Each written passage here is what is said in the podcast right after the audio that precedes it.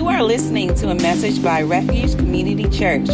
Refuge exists to glorify God by making disciples that shape their communities with the love of Jesus.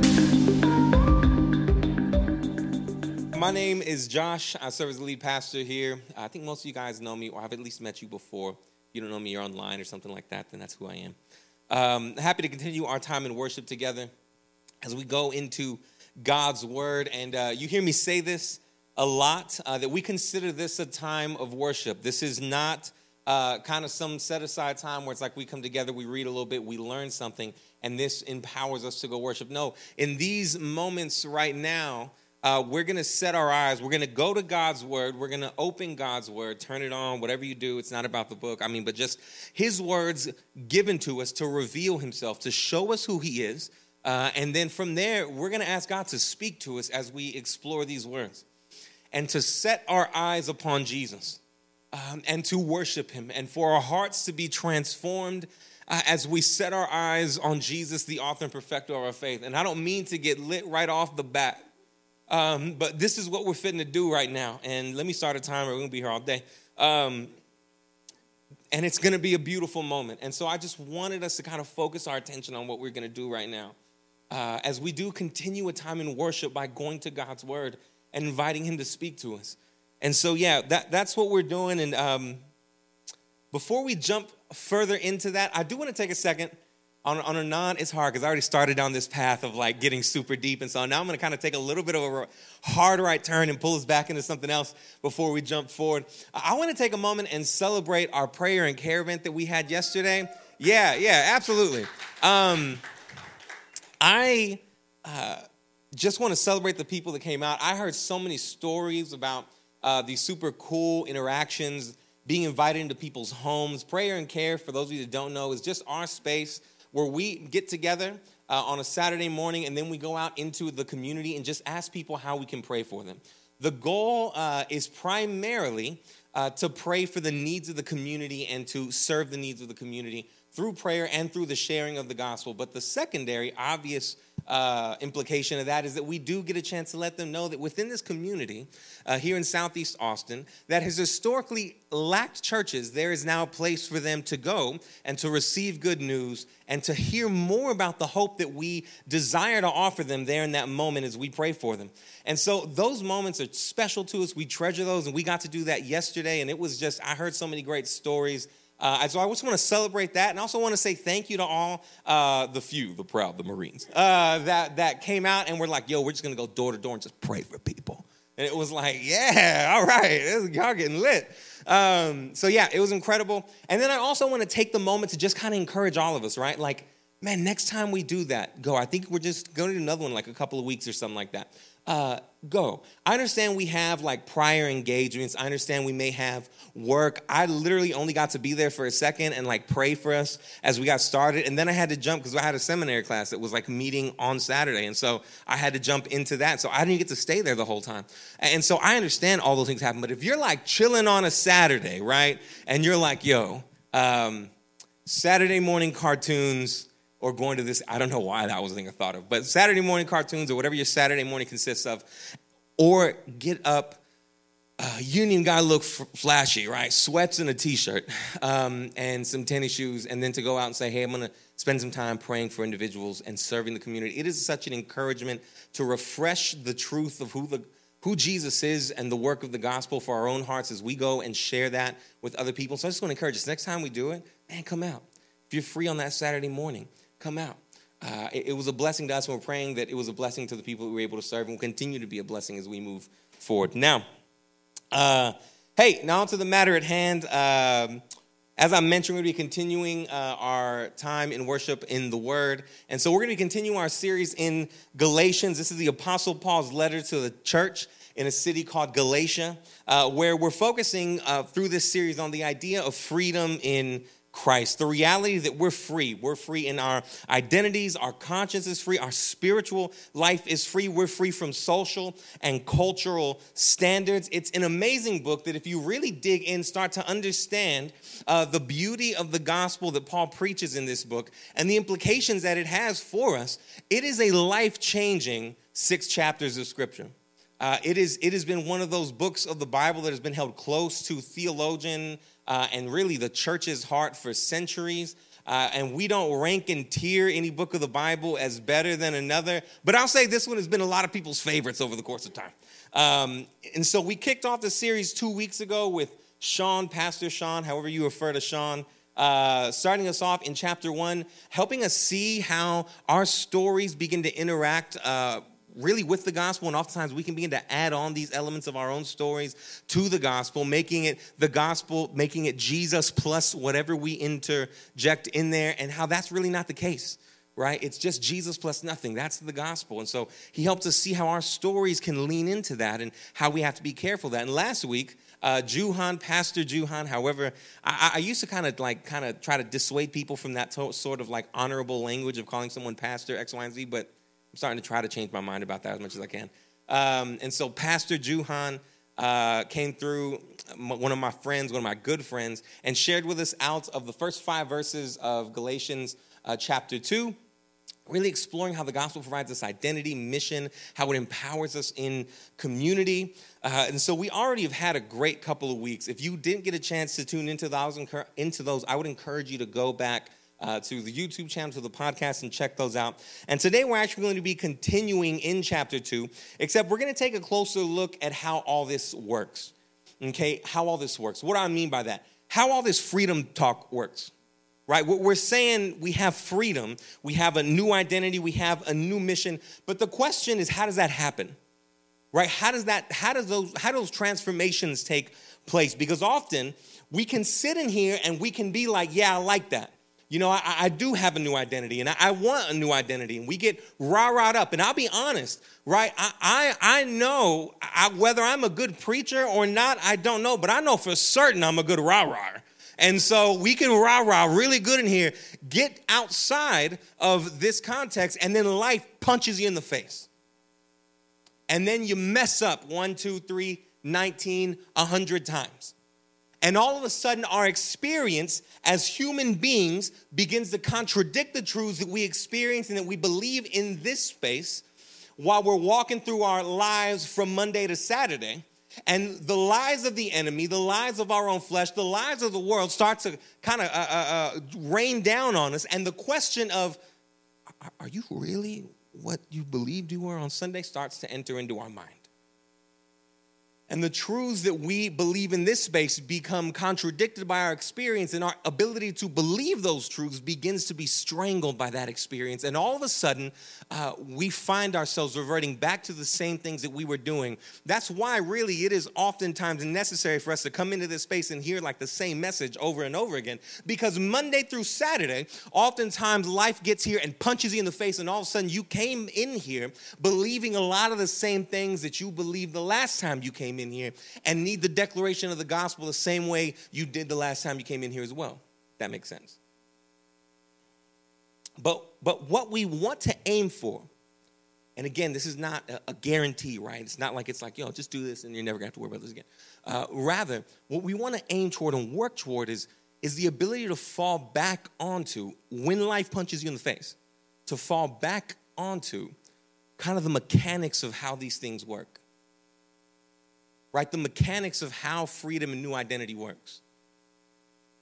The mechanics and, and, really the way it all comes together so that when all of a sudden you're faced with those challenges that life is giving you, that life is throwing at you, you fall back and go, no, no, no. See, I know that, that, that you're trying to trick me. I know that the lies of the enemy, the flesh of, of the world, those systems around me are trying to trick me into making me believe that these things aren't true. But I'm falling back into how all of this works so that I can respond and go, no, no, no, here's the reason why it is true.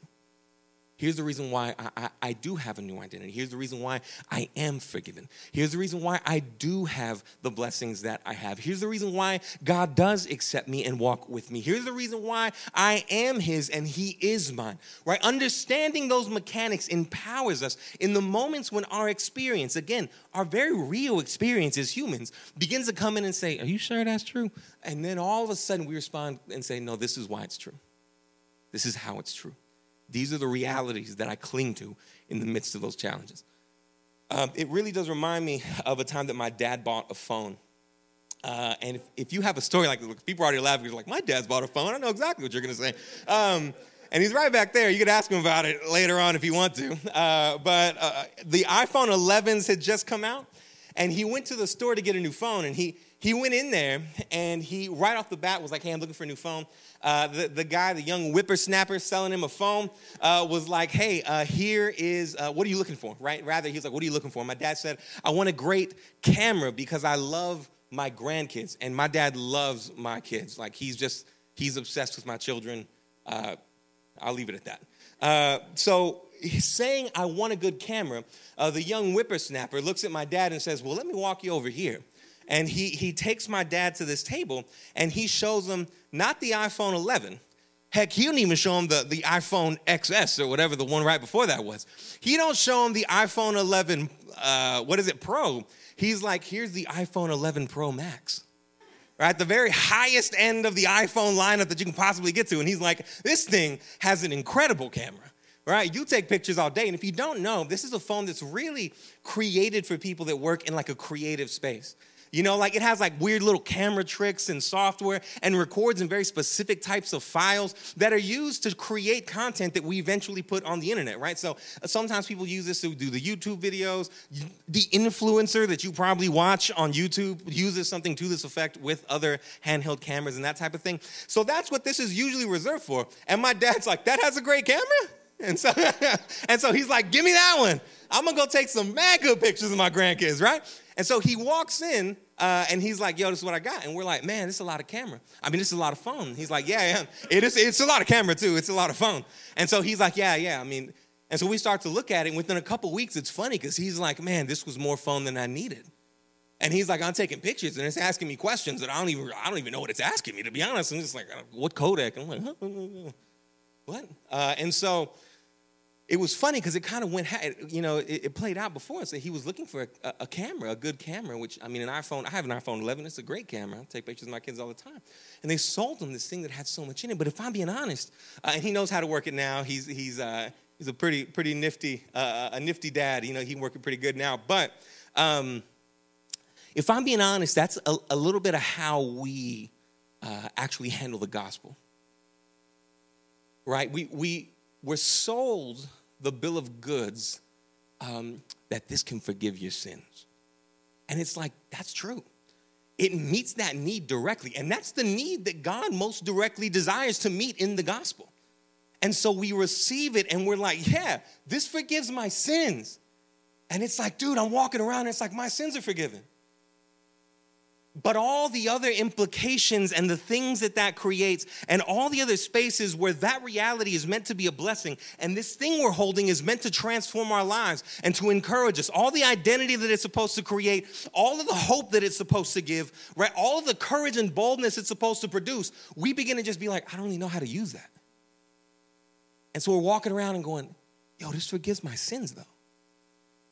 Without tapping into the thing that Jesus desires to do in this life, right? By producing these things inside of us through that good news, through that gospel. And today, that's a bit of why I want to explore how this works. Because when we begin to dig in to the proverbial iPhone, right, to the good news, and begin to understand here's how uh, these realities of what Jesus has done begin to impact my life, all of a sudden, I'm starting to use this good news that I've been given in ways that when I encounter the struggles, again, the very human experiences in my life that are challenging me, that are really oftentimes lying to me, that are trying, trying to pull my attention away from Jesus, I begin to go, no, no, I can use this for this. This is exactly why I've, I haven't. This is the exact scenario that I'm supposed to use this in. Here's how I do it. And so today we're going to really dive into that, that kind of inner working, some of the mechanics of the gospel. Uh, and specifically, we're going to explore the idea of justification. Now, if you don't know what that means right now, that's okay. We're going to define that term a little bit later. Uh, but then after that, we're going to take a look, once we explore that one idea, justification, we're going to take a second to, to really tease out four to five implications that really come from that idea. And so that's going to be the trajectory that we have here Uh, and I already took up a few minutes more than I was supposed to do that. So I'm going to go ahead and dive in. And what we're going to do is we're going to start in verse 15.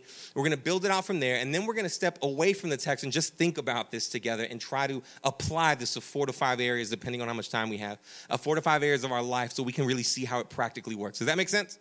That work? All right, let's go ahead and start. Again, Galatians 2 15 reads like this We are Jews by birth and not Gentile sinners. You notice Gentile sinners has quotation marks around it. And when we dive in, these are the first words uh, really introduced in the second part of an argument made by Paul to Peter. That didn't make sense. That's okay.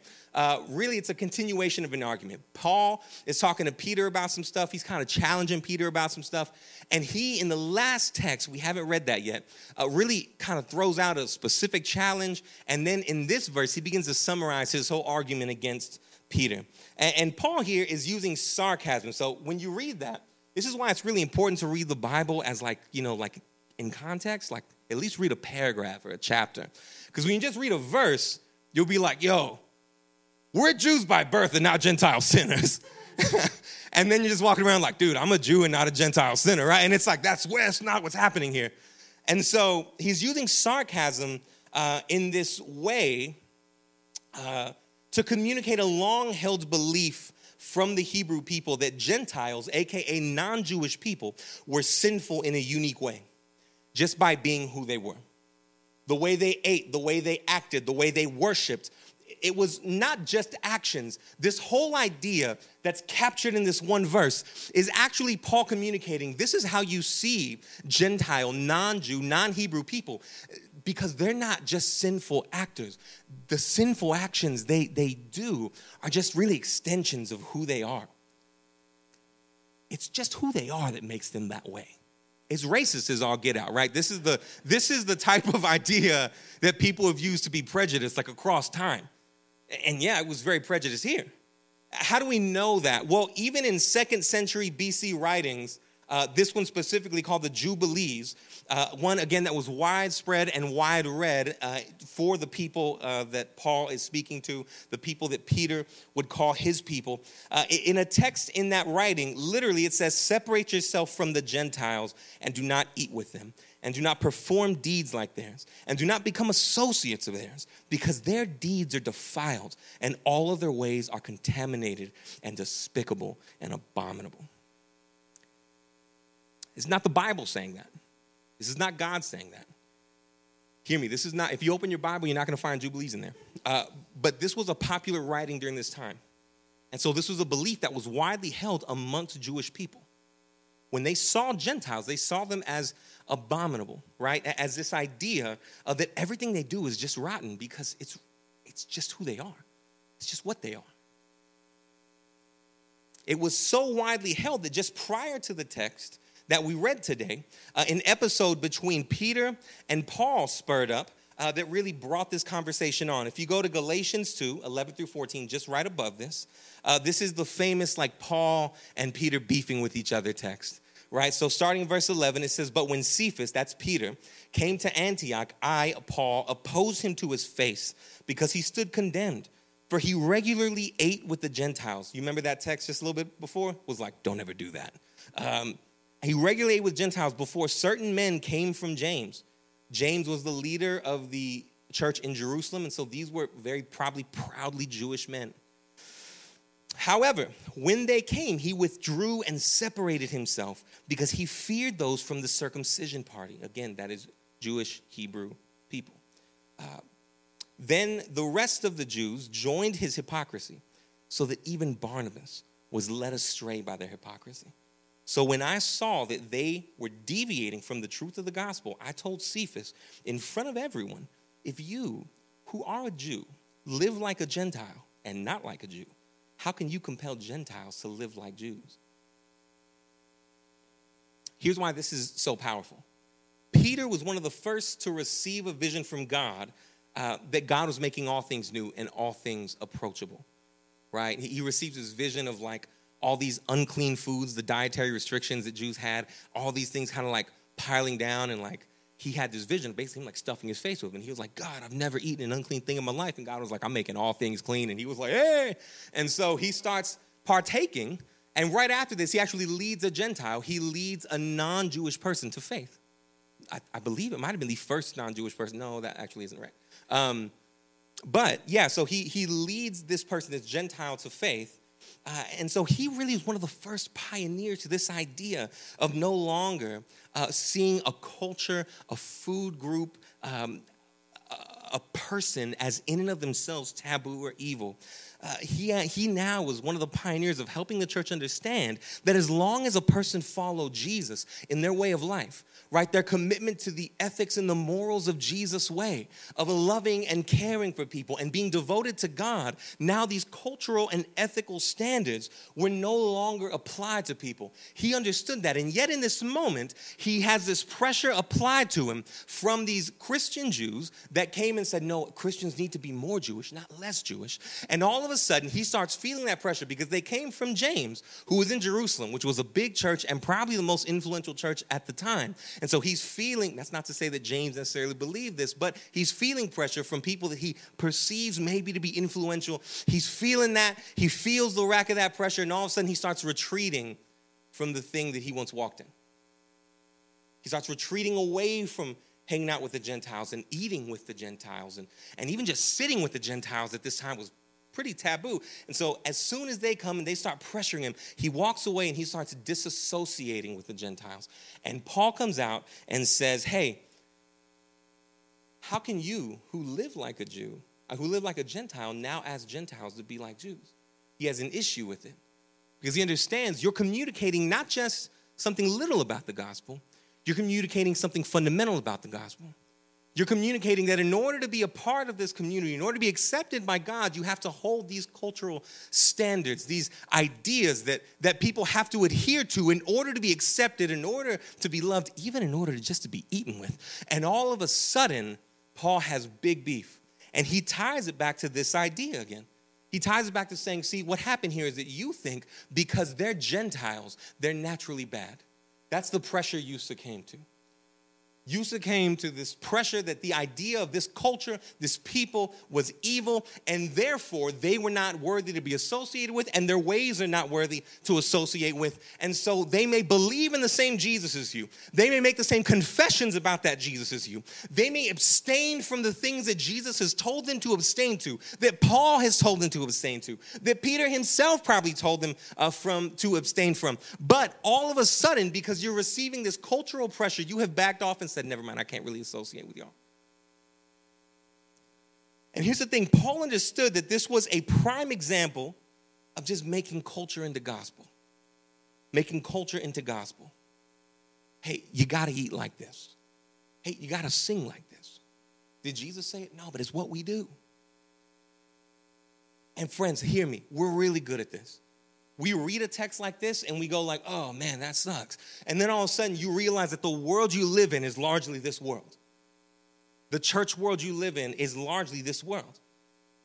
I remember coming to faith when i was about like 19 or so and i came to faith loved jesus read the bible like from front to back in the first year. I mean i just was in love with, with jesus and then I've slowly started to dive into this theological world called the Reformed world, right? Just this, this world that has uh, places a high value on God's sovereignty in salvation. It's a theological idea, meaning an idea from the Bible that I would probably still hold to. But when I started to explore that theological idea, it came with all this cultural baggage. And they started saying, the things I would read would start saying, like, only these type of songs are good. Only these type of ways to read scripture are good only these type of ways to interpret this word are good. And really, only this type of person that lived before this year in order in this specific part of the world, only that person is a good person to read from that specific day and age in the 18, 1700s, 1900s, whatever. And all of a sudden, it started telling me here's all the things that are good, here's all the things that are not good. What ended up happening is I started going back to really a lot of the way that I grew up singing what, what we called back in the day coritos, which are like little Spanish choruses uh, in church. Uh, and I started looking at those and going, none of these are good. None of these are right. None of these are good things. These don't help me. These don't point me to Jesus. These were all wrong. And I started nitpicking at every little thing. And all of a sudden, everything that grew up, everything that formed me, everything that taught me about who Jesus was, that Jesus used to bear fruit and to draw me to himself, I now looked at and went, that's all bad. It wasn't until probably like three or four years ago that I started really working my way out of that idea. But it doesn't mean that it's not still pervasive. In fact, just a couple of days ago, I was with a pastor um, and that pastor, me and him were having a discussion uh, about incorporating more diverse cultures, uh, theological cultures and, and, ministry cultures into uh, this space, into a Sunday morning. And I said, man, I love the song called Levanto mis manos. It's a song in Spanish. It really talks about raising your hands. And when you raise your hands, God gives you strength through his spirit to continue pressing on. It's a song that I remember singing so much. And, he looked at me and said, See, man, like that's really good. Like we do need that. Because we need a steak like Come Thou Fount, and we do need mashed potatoes like Levanto mis manos. So you may not have caught that. But the steak, the protein, was the one written in 1700s by the white guy that everyone knows that's good. But the mashed potatoes are the ones written by that Mexican cat. We don't really know exactly where he was, but maybe in the late 70s. But that's the distinguishing mark. But when you look at it, Come Thou Fount talks about God interjecting his love into your life and saving you. Levanto mis manos talks about me raising my hands, and in a room that is a Holiday Inn conference room, the God of the universe comes and meets me where I'm standing and says, Here's my strength so that you can press on. One is not steak and one is not mashed potatoes. They are both grand mysteries of God that He would greet me with love as a sinner and that He would greet me with strength as a weakling. They are both mighty, beautiful, powerful messages about God. But when our culture becomes the gospel, all of a sudden we look and go, but that one's mashed potatoes and this one is steak. This is the idea that Paul's raging against right? He's looking at it and going, no, no, no, man, that is not the gospel. Jesus is the gospel. You can't look at these people and say, because they're categorically different than me, they're somehow worse than me, or they need to be like me in order to be loved by my Savior. They can be Gentiles. Their job is to be found in Jesus. That's their job. That's who they're meant to be. Jesus is going to make new the culture that they live in because they were made in his image. The culture they created was created by image bearers who bear his image. And that culture, that people, that history has something to show us about who God is. And God has now, through the person of Jesus, come into the world to redeem that. So Paul rages. And he's like, Oh, I see, I see what's going on. It's your culture. You think your culture is better than the other one.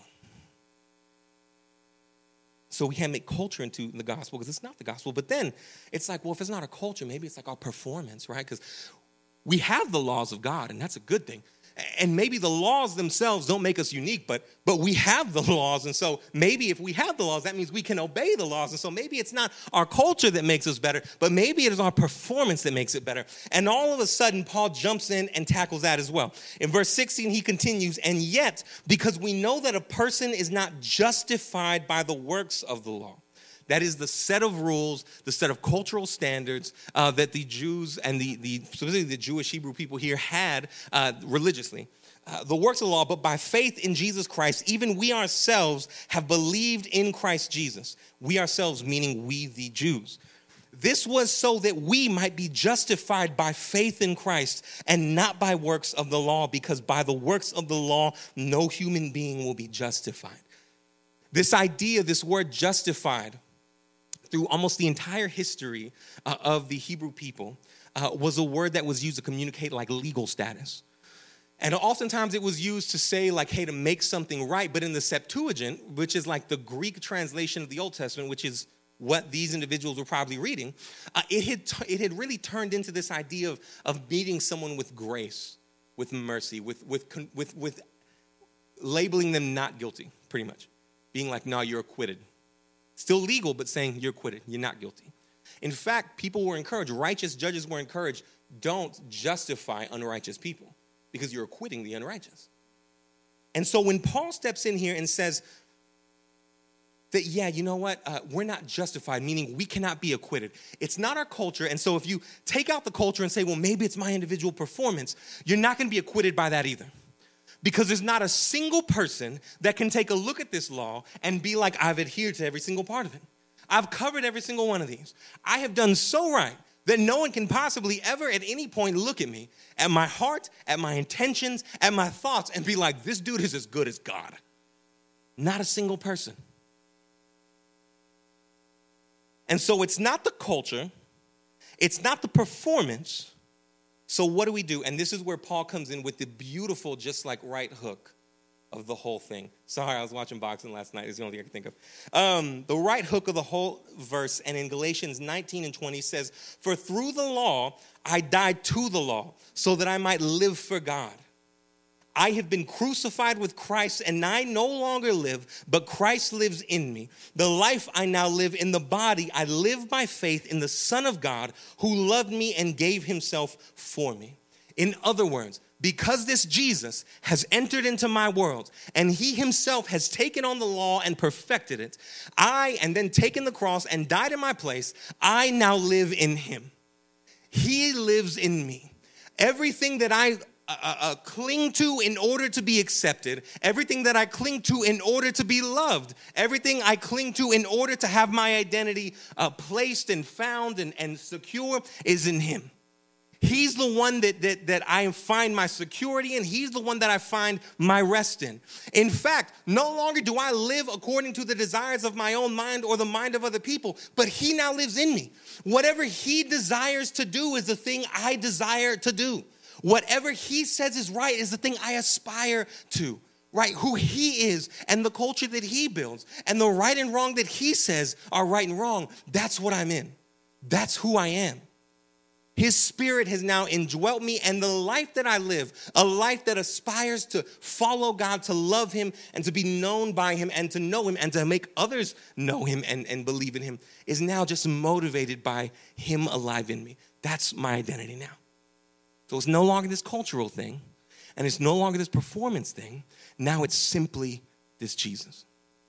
And this is what Paul does is this like comeback against Peter in order to really set right what Peter caused in this church in Galatia, which was a mess, or in Antioch, I mean, which was a mess. It was like people would have been believing, like, yo, I can't eat shrimp, right? And it was like, oh no, I ate shrimp last week, right? And all of a sudden, Paul comes and was like, no, no, no, eat shrimp all you want to, but crucify the flesh. Surrender your desire for evil. Repent and plead with God and receive the grace of the Almighty that has been bought for you through the man hanging on the cross. Cling to that. So he's fighting for really the soul of the gospel in this text. And that's why it's important. This idea that we're justified not by the things we do, not by our culture, not by our performance, but rather by our faith, our belief, our alignment with the person of Jesus and what he's done for us. That's where I find my identity now. That's where I find my acceptance now. That's where I find my justification. That's where I find my innocence. That's where I find my cultural uh, appeasing. That's where I find all of it now. And this is really important. Okay, these are the mechanics that I was talking about.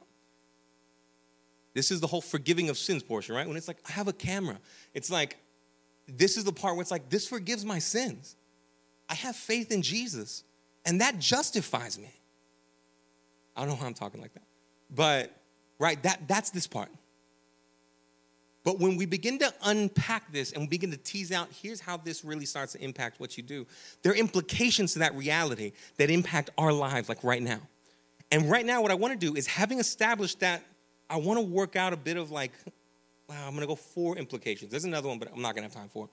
If you want it, you can email me. The implications of this are powerful, and I want to give you a few. The first is that one, it frees us from people pleasing. Go back to Peter's story, uh, right? The circumcision party, again, which is just the Jewish Christians that are advocating for Jewish practice in Christianity, come and they're like, yo, bro, uh, this isn't cool. You can't associate with these people. we're influential.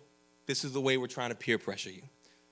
Right? Peter, uh, what Paul would have hoped is that Peter would have looked at this reality and said, dude, your opinion of me is not greater than his opinion of me.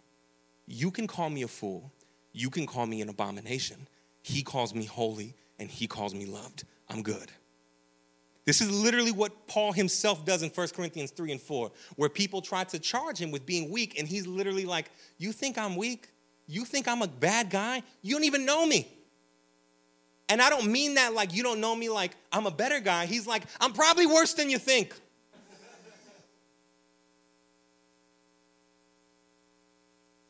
but I know how God judges me not because of who I am, but because of the work that his son has accomplished in his life, death, and resurrection.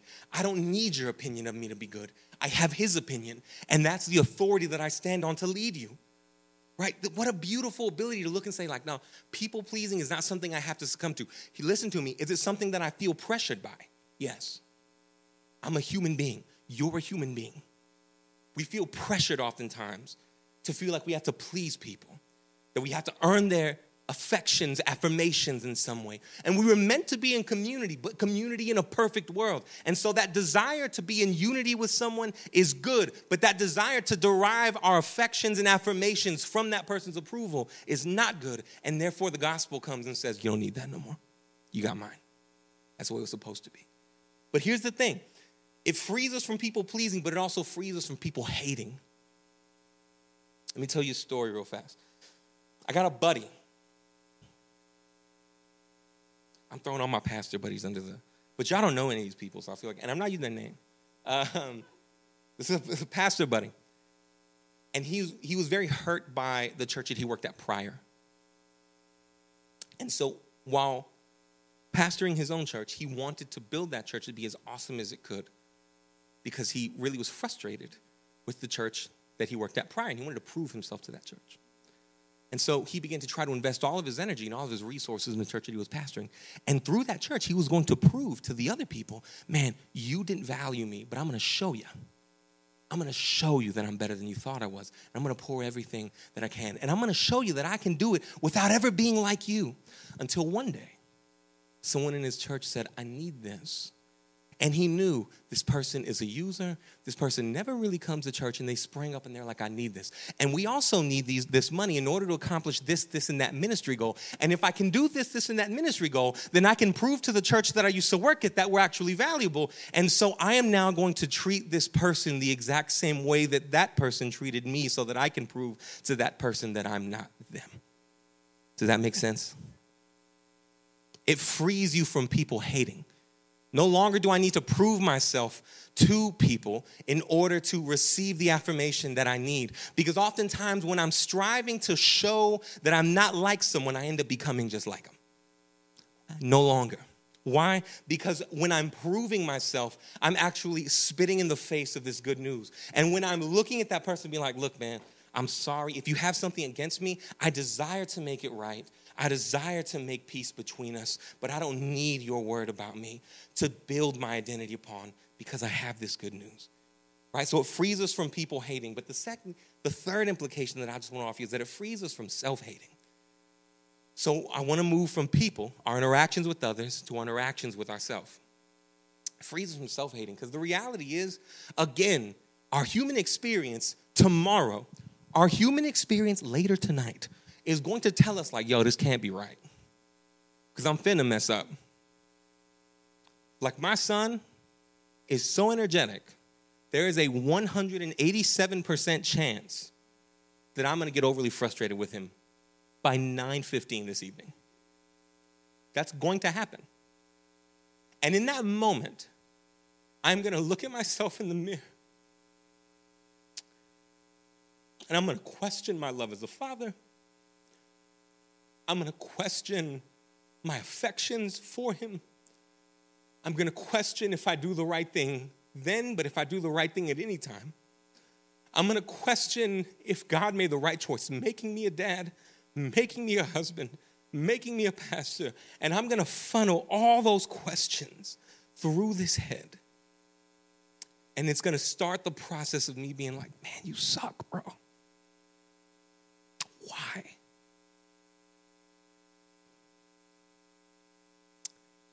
And then the good news kicks in of saying, man, son, you weren't patient then, but here is some patience, and let this patience mold you so that you can be more patient. Man, but I wasn't gracious with my son. That's okay. You're my son. And here's some grace so you can be molded by my grace. Man, but I wasn't gentle. Okay, that's all right. Here's some gentleness because this has been purchased for you through the person and work of Jesus. Here is some gentleness so that this gentleness can now reform you and shape you so that you can be more gentle now. Right? This is the concept that's in like Titus. Y'all hear me say this verse like all the time.